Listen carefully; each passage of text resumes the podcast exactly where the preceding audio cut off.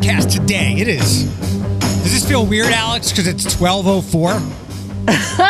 A little bit, but I'm I'm here for it. Um, the snow will be here tomorrow all day, I think, and then all day Thursday. Looks like uh, Yep. 18. Although, I mean, it's a nice day today. It's 45 or, and Oh. sunny. Uh, it's a beautiful day. So much of the snow that we have is going to melt, and then there's going to be a foot and a half of it tomorrow. Um, you're gonna have. You might have to get yourself into work, right? Oh, I have to. So I'm I'm gonna have some fun tomorrow morning getting myself to work, which I true I do truly enjoy driving around in this kind of weather. So, and that kind of weather. I'm I'm adopting this this approach. Um, you know, I hate snow. I hate the cold. I hate snow. Blah blah. blah. So four to four to six, four to eight. Like that's the stuff I really hate because the world still the world still moves and Right.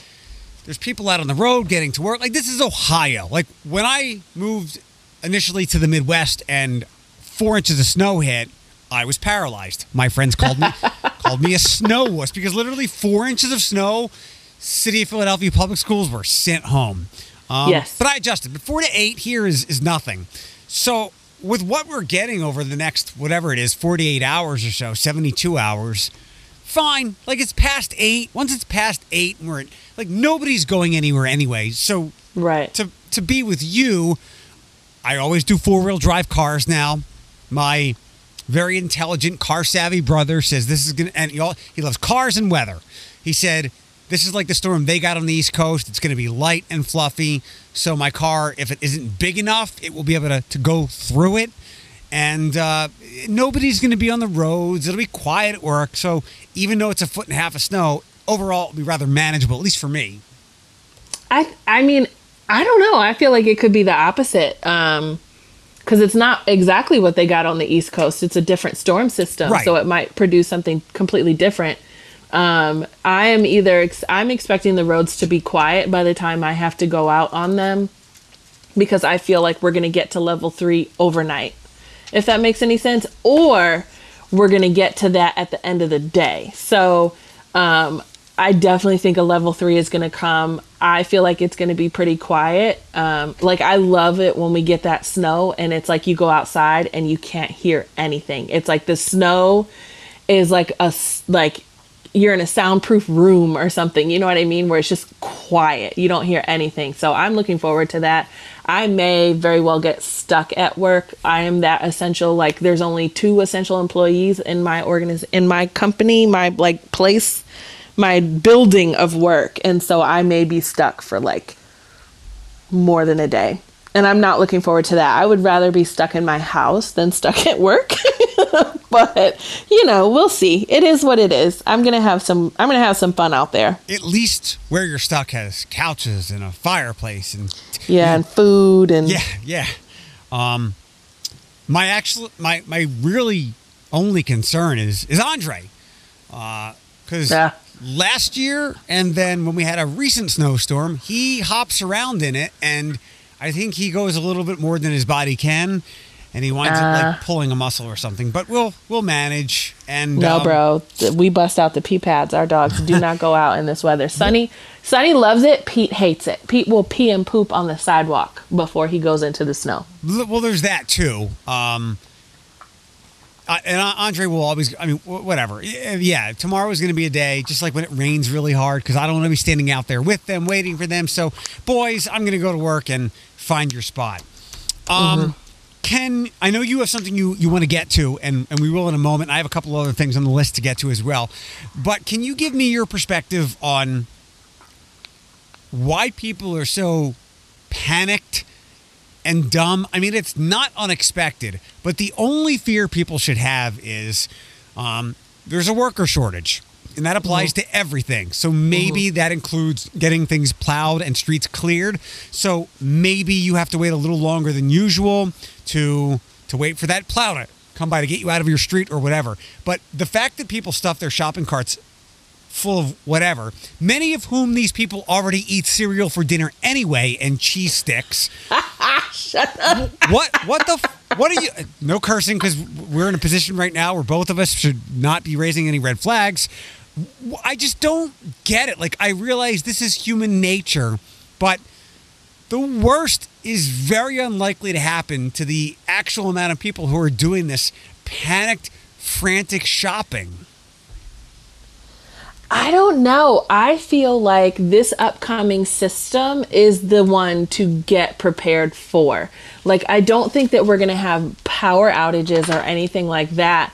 But I like, I think people hold on to the memories of the last few times that the alarm had been rang and we really were stuck in our homes for days. Like, I recall the storm of 2014 um, when it we got a gigantic snow system and then we got like negative 50 temperatures mom and i didn't go to the store and we literally made spaghetti noodles and we cut we like mashed the tomatoes that we had and made spaghetti out of that it was terrible because it was all we had we literally had nothing because we didn't prepare for it um, we came from like I mean, I was only, I think I had been living here in Toledo maybe two years. So I came from Cleveland where everything just existed as is. Like we didn't, we didn't, you know, flock to the stores. Um, and so mom and I didn't prepare and, and then we couldn't go out on the streets and literally, and I think that's the other thing. My prediction is with this snow system, we will go to a level three and we might stay in a level three for a fair amount of time, which means you're not supposed to go out on the roads at all. Like they don't say, only go out on the roads if you have to. That's a level two. A level three is you're not out allowed to be on the roads at all. And there is legal ramifications for it. Like, does that actually happen? Probably not.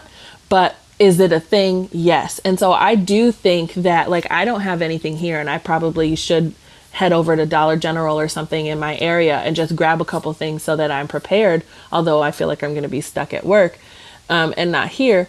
But I think this is the one to flock to the shelves and get what you need because you're probably not going to go outside for a couple of days. I find um, it I find it incredibly hard to believe. So remember over the last 2 years, mm-hmm. we you, you and I especially so have called out people who have complained they've said they've had their rights and liberties and freedoms taken away. And then smart people are like, "Listen, listen, Al, you have been mildly you not been, Al." listen, Al, you have been mildly inconvenienced, and that's exactly what I heard when I heard you lament that you and your mom had to to suffer through eating spaghetti with smashed tomatoes, and my heart began to bleed for you. So I'm sorry. You do cook dinner every night. You often tell me what you make for Thomas. I am so sorry that for maybe two days, perhaps even three, you will not be ha- be able to have such an elaborate meal, princess. Well, but but in some cases we may not have a meal at all if that's what I, you know what I mean. You're not going to order. You can't order food because nobody's going to deliver it. And if right. you don't have any meat in your house, you know what I mean. It, it's just well, those it, kinds of things. It, I also think. I mean, but something a, a really simple thing. It also that maybe a lot of people buy into. There is no better comfort than to be in your home during a storm like that and knowing you're in your home safe and you have food and snacks and you know it's like when you want to have a movie night and you've got the best food and you've got all your snacks and you've got everything you could ever need there's something about being pre- the comfort of being prepared and like you know you know you stay ready so you ain't got to get ready like those kinds of things like it's just one of those kinds of I don't know. It's just something cozy about being in your home and being completely prepared for whatever could happen. That's the the, the best argument I'm hearing so far. You, you let, let, me let me no yeah. So let me suss this out a little bit. So you said you said me okay. If the worst happens that all these people are panic shopping for, it likely means some really bad things have happened, including you are you might have, might have no power. Like that would be the worst thing because you would be very cold and, and a variety mm-hmm. of other things. How are you going to make that meat? Uh, like a Neanderthal with a fire and wood on my patio. I, am just. I don't know. I, am just saying. Like I, I do want to go to to a supermarket. And I went to Monnette's today, and it was eh, maybe a, a, person or two busier than normal. I don't know. Maybe I just picked the time when people do a lot. Of, it is also nice out. Um, But I, w- I've seen the pictures that people have posted of Kroger and Meijer where shelves are already a little light, and it's it's just ter- the, the the worst part of of human nature. Like I have, so I have to go help Matt and do meals on Saturday. Um, I have no concern that I will not be able to make it that morning. I oh, have, Oh no, not Saturday. so so that's my point. Like you're gonna have to have food for the second half of the, the average person, second half of the day tomorrow, mm-hmm. Thursday, maybe And Friday. Friday. Uh-huh. I find it hard to believe that so many people cannot get through 60 hours with the food they have in their home. Again, these same people are most of them are eating mac and cheese. So again, if you do if you do a little cereal with no milk, you will not die.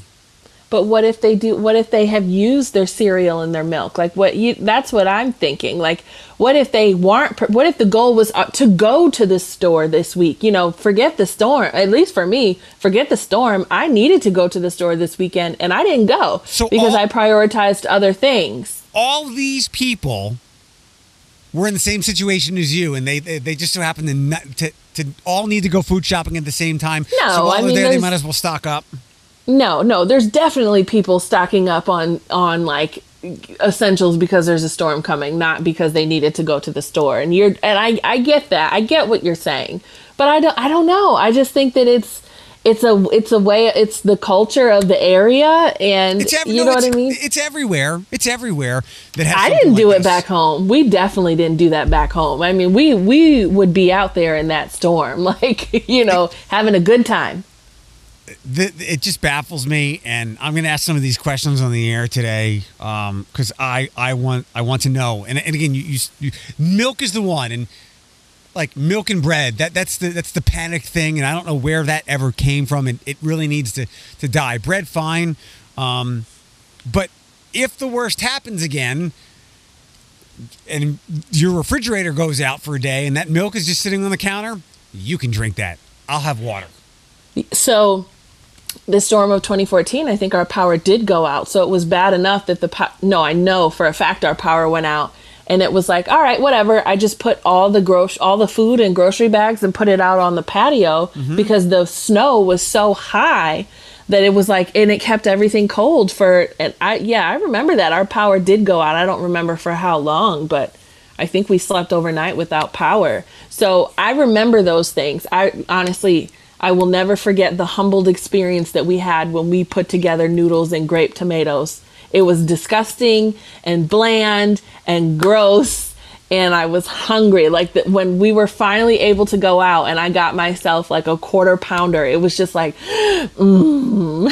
you know what I mean? I went days without it. I walked to work that day because I still had to work and I got brain freeze because it was the weather was so terrible. I was wearing a hat and I still my head got so cold it felt like I had eaten ice cream, like a pound of ice cream. Did everyone hear that privilege go away? Like the all I thought was you, you, you talk about your your bland First world problems. your bland noodles and just like, mom, we don't have any salt and pepper. We we just can't we just can't eat it. Um, Salt, pepper, and a taste of, and a tad bit of sugar. Right. To, to, to balance this out, look, uh, governments have let people down over the last couple of years. There was what the, the Texas electric electrical grid thing a couple of years ago. Like Yeah. I can see that th- those are those are possible, but the chances are extremely slim. So um, let's move on. You brought it to my attention yesterday that um, Cheslie Kryst, uh, Miss USA from a couple of years ago, um, I just saw Sunday that she had died. When you texted me so feverishly yesterday morning, um, I knew something else was up, and then you told me, and then I saw the the horror. And apparently, I was actually looking for the video because the headline said it was caught on security camera. Um, it's just, and, and I didn't see that video, um, but people have. And I shared my piece yesterday with this. Um, your thoughts with this tragedy within a tragedy. I think it was I, I it was it was a tragedy for me because of it I mean I don't think that everybody knows the the reasons that she did this. I, I don't know if she left a tradition like a suicide note or not, but she did talk a lot about some of her challenges over the last few years. Like she did speak publicly about some of the things that she was going through and I related so hard to it. So that's it it did hit me. It really when I saw that I you know, as a black woman, I knew who she was. You didn't have to I would see her face and I would know who that was. You know what I mean? Like she's a she in my household, she's a household name because of her accomplishment and because of what she represented and that she had won Miss USA um, as an older person um, as a black person, as an educated person, you know, all of these accomplishments that she and and then in that year, I think it was Miss Teen USA, Miss USA, and Miss America were all black, um, which was fantastic. So it, it was just a huge win for her and for them, and so I remembered her from that. But some of the struggles, she had just turned thirty, so she was so young, and she said so like gracefully you know shared the same things that i have been feeling and that i've been feeling kind of quietly. Like it, i don't even think it was something i talked to you about. And i very rarely talk to thomas about it or any of my girlfriends. And that you get to this age of 30 and 31 and 32 and you feel like you start to relate you know when you were younger when you're in your early 20s and there's these older people and they're like enjoy it now enjoy it now mm-hmm. i'm in that age where i'm like i wish i could go back like Dad you know, said, youth is wasted on the young. I, I wish I could go back, and I and I don't I don't talk about it because I feel like people are going to say I'm being ridiculous. But I related so hard when she talks about, you know, getting getting to 30 and feeling like really feeling like things are changing like even down to my facial structure when i'm like oh my gosh i see a droop here and a wrinkle here. I don't look as like i used to. You know what i mean? Even if even though you have success and you have achievement somehow that's either not enough or you've somehow managed to accomplish all of these things but you're still experiencing large amounts of pressure and large you know large amounts of criticism. And you know what i mean? All she discussed all of these things all around the time that she chose to take her life. And i'm like damn it damn it. I, like it she said the same things that I've been thinking. And I'm not in a place mentally where I feel like I need to where I feel like I have to take it there where I just can't bear bear it or live with it but I related so hard. I just really felt for her. I really it was hard to see and read and it still is. It still is that she experienced that to that level that she just could felt like she couldn't do it anymore, you know? Yeah, and this is why I wanted you to talk about it because yesterday, both on the air and on the podcast, podcast all I could say was, um, it's obvious that she, uh, that her friends and loved ones are going to miss her, and you know, like I always talk about, when you take your life, you can't realize the collateral emotional damage uh, that it inflicts mm-hmm. on others, but the person and presence that she had affected tens of thousands of people who mm-hmm. looked up to mm-hmm. her that she didn't know at all, and. Mm-hmm but she probably, from what I gather, um, there's two kinds of people that want to kill themselves. Um, one, the kind that I, that I guess is maybe most often romanticized or put in movies and whatnot. These people that think they're they're a burden on their loved ones, and mm-hmm. they just they don't want to be that anymore. Um, I'm the other kind that sounds like this person was. I could be wrong. Mm-hmm. Where you you're just exasperated waking up every day feeling hopeless and the only yeah. way to escape these demons these this hopelessness this depression is to take your life um, and I, have I know that there's a years ago we used to get buried into the nuance and semantics of suicide is selfish and I used to to battle with that a little bit because um, it's a it could be a selfish act with without selfish intent Mm-hmm. That person selfishly just wants to end their pain and they unknowingly cause it on others. But again, the brain isn't thinking right.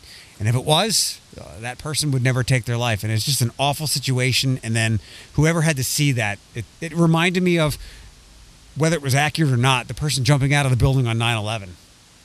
Yeah, it, yeah, it, it's just no, you're exactly right. And like we do this is when it gets hard. And we don't even I don't even know this person, but it's like it literally like makes you cry cuz you're just you don't know her at all, but you just want to when we do the work that we do, I, like if I could just wrap my arms around every person and say it doesn't have to be this way. You know, it will get better.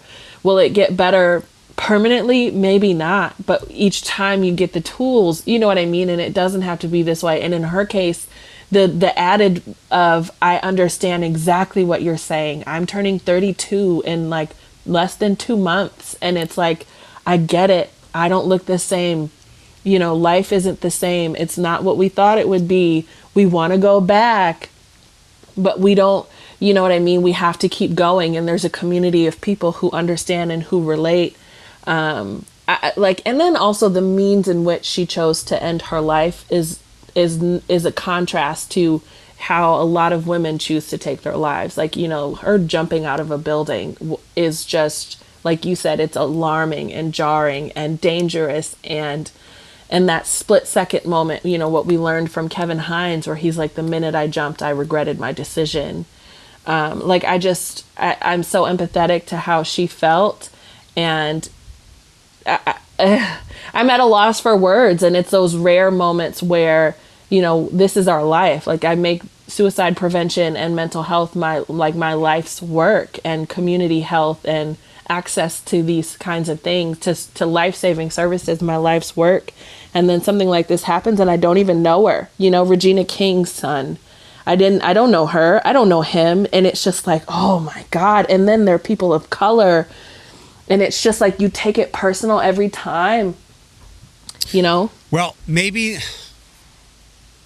if there's any kind of silver lining um, that it's this being a, mm-hmm. a woman of color this mm-hmm. can maybe now spur some action in communities of color i don't want you jumping out of a window so no, no, no. I, I mean, I'm not yeah. saying this jokingly at all because yeah. we, we, know, and we've said this before. I say this places.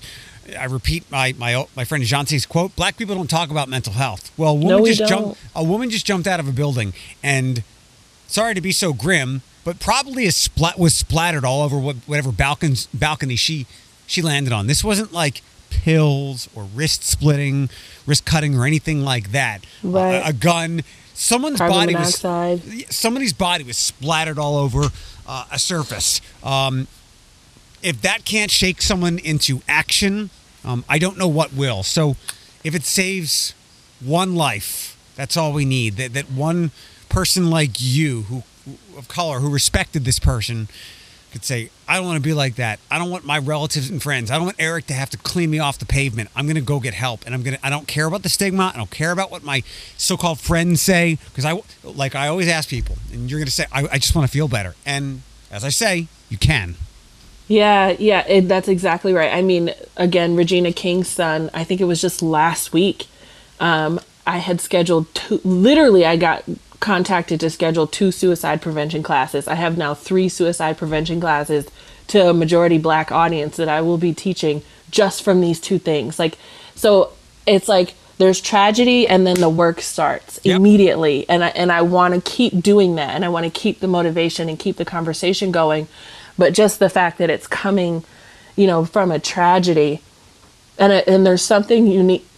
There isn't anything unique about it. I'm sorry. There's nothing unique about it, but there's still something so personal about it. You know, like yep. every 11 minutes somebody is taking their life, but there's just something so personal about it that everybody is just feeling it a little bit, and which I'm happy about but I'm sad about at the same time. And that means that there's work to be done for for us. You know, there's yep. work to be done. All right, we're gonna uh, we're gonna end it there. I have a couple of topics that are sitting uh, sitting in my head that we can do later on this week. Or what? Yeah, as I'm like cotton mouthed from crying. No. like, all right, that's it for Alex and I. But I'm doing a new community affairs show that will air on all of our Cumulus stations Sunday mornings. Um, the first guest is a guest, then that'll be Sunday mornings on the air, but you get it now here on the podcast. He visited the old morning reboot with Floyd and I a couple of years ago. He is back after I caught uh, wind of his story in the Blade last week.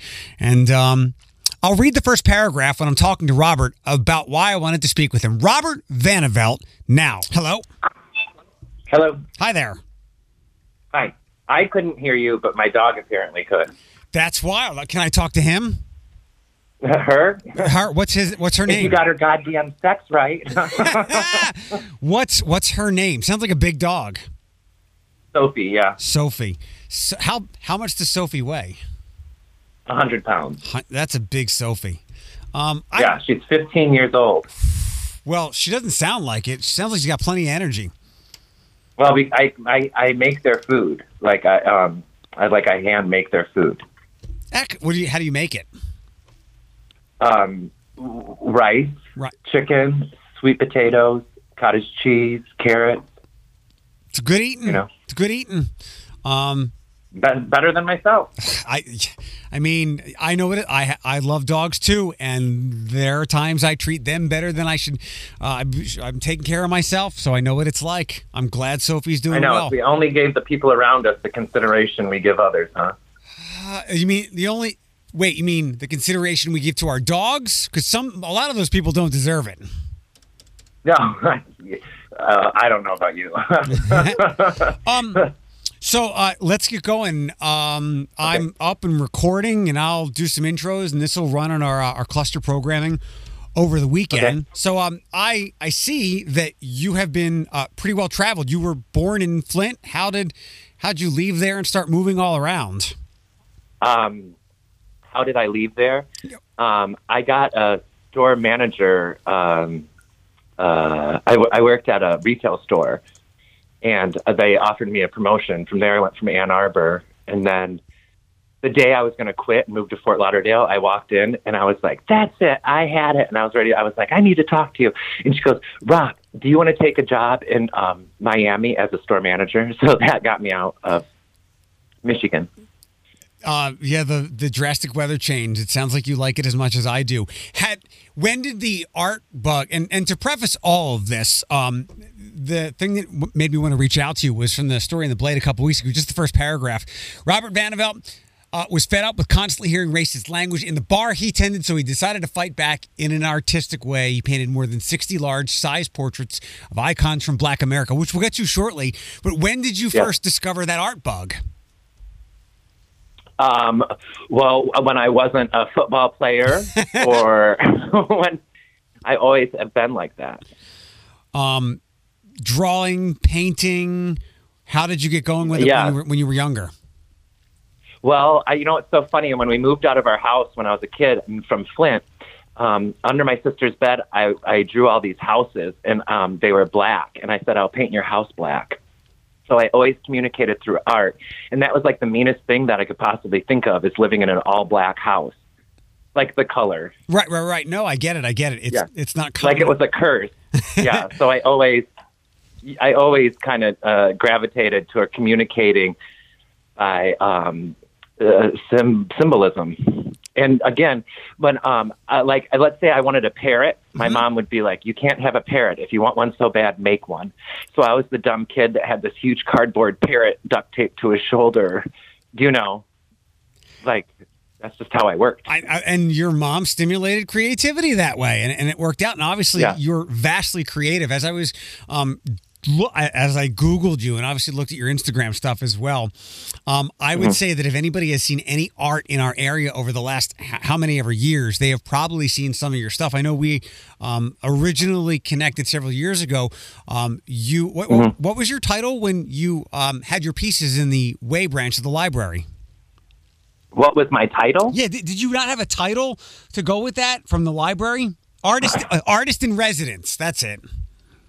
Oh yeah, that's right. Um, uh, I worked yeah at the library. I was their artist in residence. Yeah. hmm How did that relationship initially come about? Um, well, by me asking to show my artwork there, and um, Natalie Dealman. Um, I, I don't. I'm not sure of her title there currently, but then uh, what she does, or pre-COVID, and I bet after COVID as well. Um, she gets like a musician and they do like a, a month long, two month long art residency where people can come in and ask questions. You do a project, a demonstration. It's just a great way to get the community involved um, w- with um, community members that are doing creative things. You're certainly one of them. You were also you had something going on at, at Maumee Valley Country Day as well, right? The Wolf Gallery.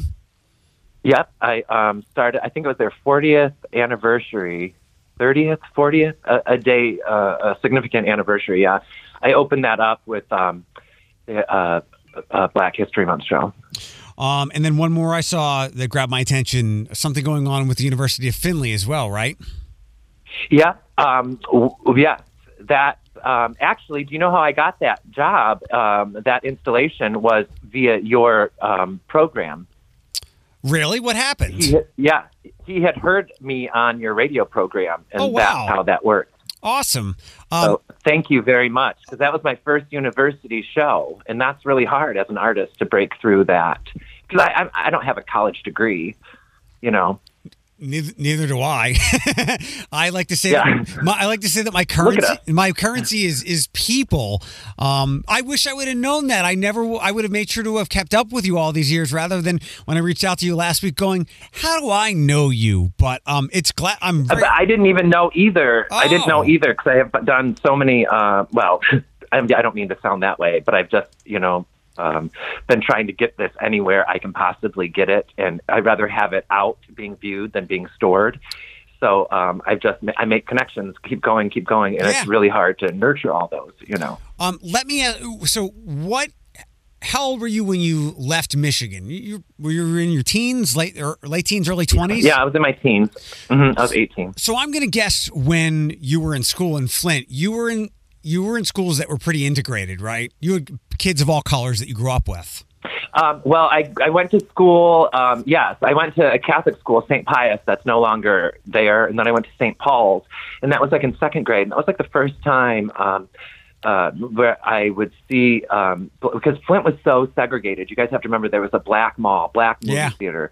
Um, and so I remember trying to talk to the kids that went to public school by my private school, and um, they would blow the whistle and be like, "Get away from the fence," you know. So like, um, I just it was just so weird, you know. Like uh, in our uh, St. Pius, the most person of color was the Mendozas, and I believe they were Filipino. Um, but yes, um, second grade uh, on. Um, my life was pretty integrated, but then I went to a high school called Grand Blanc, I know and, it. Um, I mean, that stands for big white. you know? And um, it was also very segregated. There was a poor people's part of town, there was a rich people's part of town, and then there was a black part of town. The uh, you know. the comparison that I wanted to make was with myself, and one of the things, especially as I've gotten older and the world has gotten pretty testy over the last four years, but ev- even before that, as I became more of an adult, I was very grateful. So I grew up in the city of Philadelphia and went to Philadelphia public Mm-hmm. schools, and my high school specifically was extremely integrated. It was probably in the sixty percent of, of of white kids, but everything else was people of different colors. So I never understood like how much hatred and racism there was out there for people of other colors until I got into other parts of the world. But I was very happy that somebody that grew up in like a neighborhood like you you discussed, like from a poor part of town in Philadelphia, like at Kevin Hart. Kevin Hart went to my high school, came from a very bad neighborhood. Um, woke up at five o'clock in the morning. It, it's not a bad neighborhood. It- It, uh, like an underutilized. It's underutilized. You know what? I'll say this. Some you're right, but some of these neighborhoods where friends and classmates I went to, they were bad neighborhoods. There was a lot, a lot of crime, and obviously, to your point, it created a lot of that stuff. But as I got older, it- it made me more understanding of and, and accepting of people who looked like me. Um, and I thought you coming from Flint might be able to relate with that a little bit because when there's an issue that divides us, um, like all the George Floyd stuff last year, I'll defend my friends and people I care about. I don't care what they look like as long as they're good people. So that's why, like I said, when I read that first paragraph about the blade, about your stuff, I greatly appreciated that you said I'm gonna I'm gonna push back on this, and I really appreciate Well, I appreciated that. never, I never tolerated racism, um, ever, um, and and I just learned from a young age to um, to stop it in its tracks wherever you can because it's it's literally like if you see the weed, pull it. Yeah. You're not going to make a difference, and it's not going to change unless you literally don't tolerate it if you witness it. Do you think a, a lot of that was woven into your DNA because of where and how you grew up? Um, no, my I have a side of my family that is very um, not accepting. Got it. Um, but you saw that and said, that's not something that I want to be like, so I'm going to be this type of person. Right. I grew up um, in a foster home. Um, my, I, I wasn't a foster child, but I saw um, and listen. Like I don't.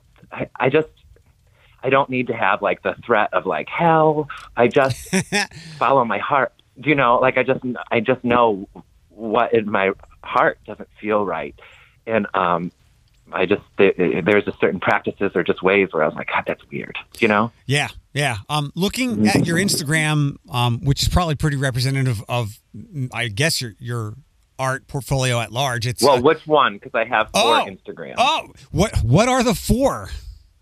Um, Bingo was his name underscore O, Okay, and um, I paint people's dogs Okay. and cats or pets. okay, um, because I just recently lost my dog of 20 years. My dog is 16 years, and uh, it really messed with me. Like, sure.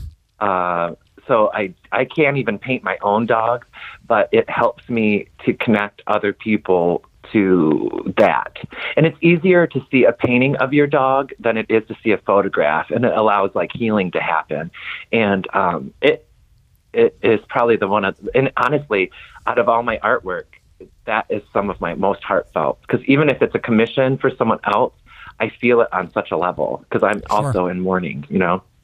Um, so it's not And then the other one, sorry, uh, No, the other one is pie in your eye. okay. In that I um, I teach pie classes. I like to make pie. Okay, Um, and um, then um, I have my own personal one that I won't tell because it's none of anybody's business. And then I have Robert David Vandervelt, which is um, uh, my artwork, my okay. paintings. Th- that's the one that I was I was referencing. Two questions. Well, Yeah. one question before I get to that one.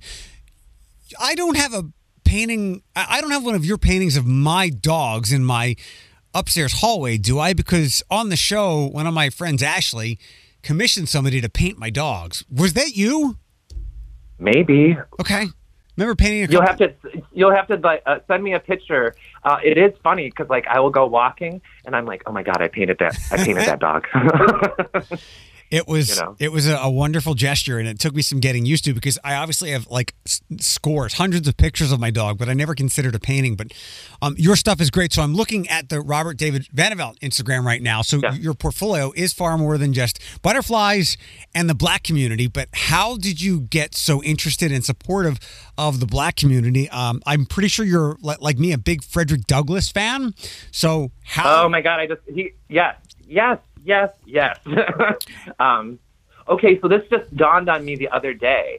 Um, but okay, so you see, I love cooking. I love to sing. I love art. I love um, dancing. I love all these cultural aspects. You know, the, all these cultural keeper kind of uh, uh, uh, things. And looking back, I love the etymology of things. So I like to see where stuff comes from. So uh, like, well, I, I like macaroni and cheese. So I find out where it comes from. Uh, and I like art, and I find out where it comes from. And like, um, it brings you to like Harlem Renaissance, and even before that, all these other things. Um, basically every rock and roll it all started and i would say like well what i would bring me to elvis but who did elvis learn from sister rosetta thorpe uh, uh, tharpe um, e- everything in america has been started by the black community because I really do believe necessity is the mother of invention. And um, uh, these people, uh, the black community, were um, smart um, survivors because if they didn't die be, being tra- trapped in Africa, they didn't die through the slave ships, they didn't die through the slave trade, they didn't die through slavery in itself, which we need a different name for that than slavery, it should just be called. It should be called genocide. It really should, and um, and then if they didn't die through Reconstruction or the civil rights movements or the lynchings um, or through um, police overreach, they are here and, and surviving and creating things out of necessity and um, everything that is cultural in America outside of white supremacy, the black community has curated. was there what was the first point in your life where you had that that vision to have just that mindset I, I, I know no different.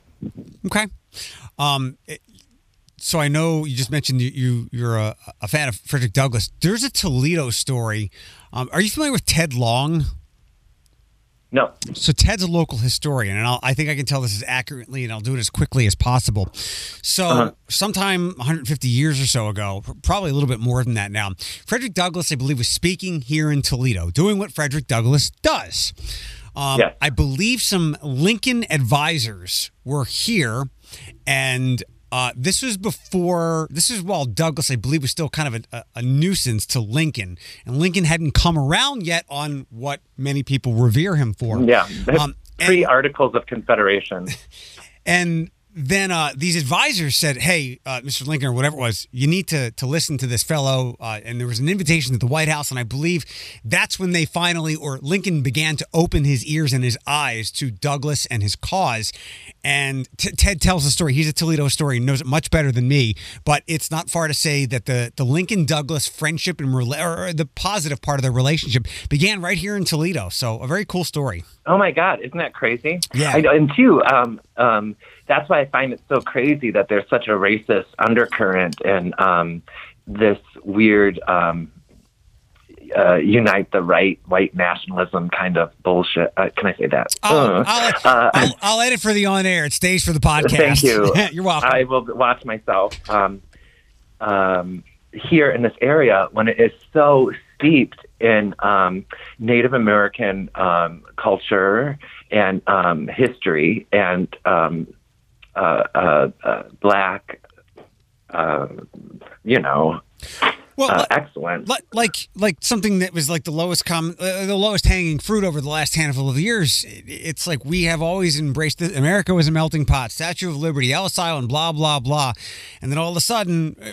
not overlooking the fact that we're all foreigners here, um, and, and we kind of turn on people who don't look like. Um, us or what we've become. Um, let let me uh, move on back to your art for a moment. We talked about the the Way Public Library and, and some of the other places you've been. Where else? What do you what do you have going on right now and in the near future so people can check out some of your work? Okay. Um, my registry installation is coming down here soon. So if you haven't been to registry, go. Um, good food. Uh, Chef Erica is uh, Erica Rapp is pretty amazing back there, along with her staff. Yep. But um, I've been able to show there for a couple years, and so this that was my um, last installation there for a minute. Um, I'm up at the Toledo Lucas County Main Library at their art gallery down there, and I'm going to be doing a Black History Month show, and then we're going to be swapping it out in March and doing um, some other Women of History. And uh, for Women's Histories Month, I have an Owens show right now uh, about social change, and that includes um, like uh, 40 so pieces um, of my artwork there. And that is going to, they, they also have like an outbound place, I believe in Findlay, that it will be through Owens. And then um, uh, I have three pieces that are going to be at Ottawa Hills, where I'll be doing some speaking. Um, uh, and I, I'm also doing a live painting at Owens for their opening next Friday. And then um, Whitmer High School, um, that lady who just went viral, Katie. KP Katie- in Toledo, Katie is her. Uh, she's going to be. Uh, I- I'm, I'm in talks with her to having the collection of Black History Month be there um, at Whitmer. Awesome. Yeah, and that's one of my favorite high schools in the area because uh, it reminds me like my high school. Very very integrated. People from all over all diverse areas of the city, socioeconomic and beyond. Um, thank you Yeah. for for being aggressive in support for people that don't look like us or act like us with your art. It's fantastic stuff, as evidenced by um, your resume, your portfolio, all these great relationships you have. Last question, if I could, tell me about the RuPaul stuff. Oh, I, um, there was a contest um, uh, for uh, uh, to be on RuPaul's Drag Race. Um, uh, to have your art featured on that, and it was. I just remember I was like, "Ugh, just give it a shot, and then so you'd have to advocate for yourself and how many votes you got, and um, and uh, uh, uh, so I, anywhere I went, I was like, "Hey, can you vote for me on a daily basis?" That's much how I got like the um, the Toledo City Papers uh, does like the best of. That Mhm. I finally got one of those, and that was like a goal. Um, but you have to really advocate yourself, and it was based on like emails and stuff.